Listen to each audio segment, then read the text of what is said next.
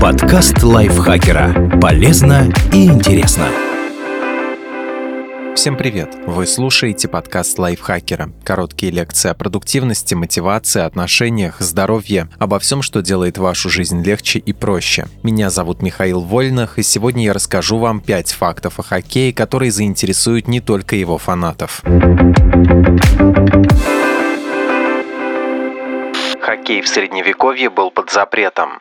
Современный хоккей появился в Канаде. Первое состязание по тем правилам, которыми пользуются сегодня, прошло 3 марта 1875 года на катке «Виктория» в городе Монреаль. Это место считается родиной хоккея на льду, но более ранние формы этой игры известны как минимум со времен Средневековья. Тогда в нее играли не только на льду, но и просто в поле и даже на лошадях. Благодаря этому возникли хоккей на траве и поло верхом. Сама же игра произошла от керлинга, а это древнейшее развлечение ирландцев, которому которому как минимум 3000 лет. Первое достоверное упоминание слова «хоккей» обнаружилось в статуте, утвержденном в ирландском городе Галуэй в 1527 году. Вообще, большую часть сведений о спорте Средневековья историки черпают из документов и законов, которые его запрещают. Вот и в Галуэйском статуте 16 века черным по белому написано «Никогда не играйте в хоккей, то есть метание маленького мяча с помощью клюшек или посохов, а также не играйте в ручной мяч для игры вне стен здания. На воздухе играйте играйте только с большим мечом и только ногами. Запрет, скорее всего, был связан с травмоопасностью сурового средневекового хоккея.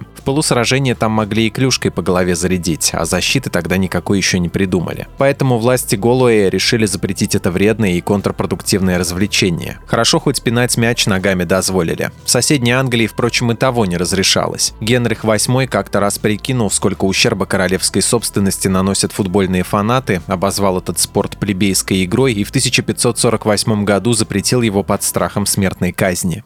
Изначально в хоккей играли коровьим навозом. Современная хоккейная шайба – это диск из вулканизированной резины. Но так было не всегда.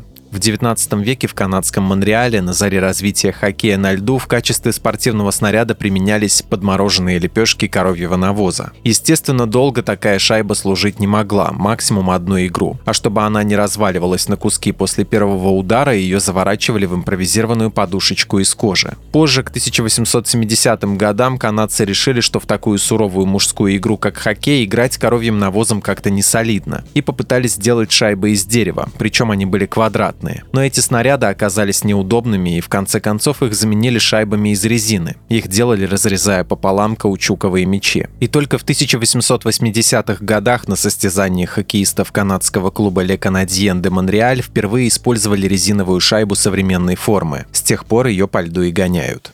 Иногда хоккейные рефери пользовались коровьими колокольчиками.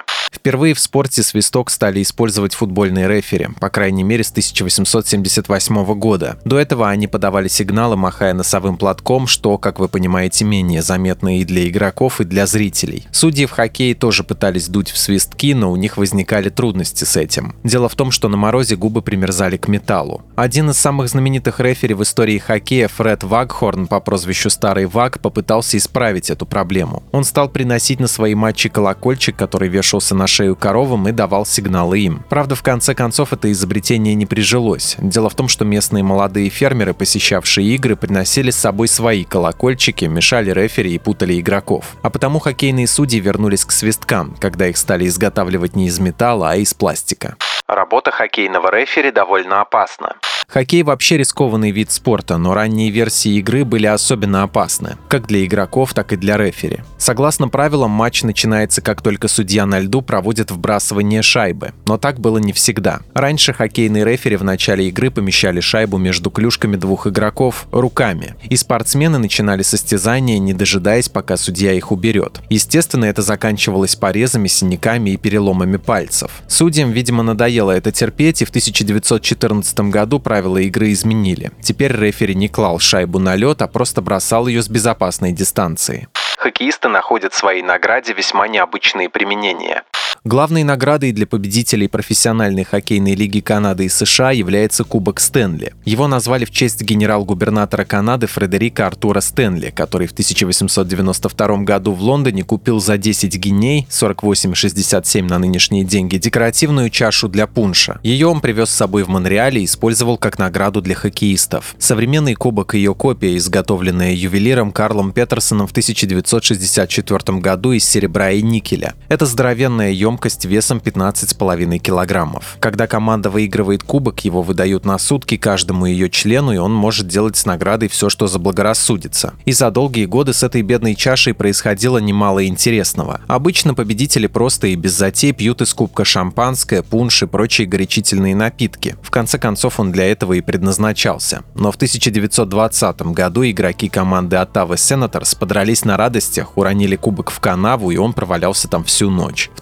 1982 хоккеист Кларк Гиллис использовал чашу как собачью миску, чтобы его пес смог закусить оттуда и отпраздновать победу вместе с ним. В 1986 году вратарь Патрик Руа уронил награду в пруд рядом со своим домом, но, к счастью, ее достал кто-то из фанатов. В 1996-м Сильван Лефевр покрестил в кубке свою дочь, а Антуан Вермет в 2015-м использовал чашу как импровизированную детскую кровать для своего ребенка. С кубком парились в сауне, заполняли его икрой, носили с собой в стриптиз-бар. В общем, чего только не придумывали. А вратарь Нью-Джерси Девилс Мартин Бродер в 2000 году захватил с собой чашу в кинотеатр, где ел из нее попкорн. На кубке, кстати, гравируются имена всех победителей, когда-либо получавших его. Например, имя вратаря Жака Планта там записано аж пять раз, и каждый раз с ошибками.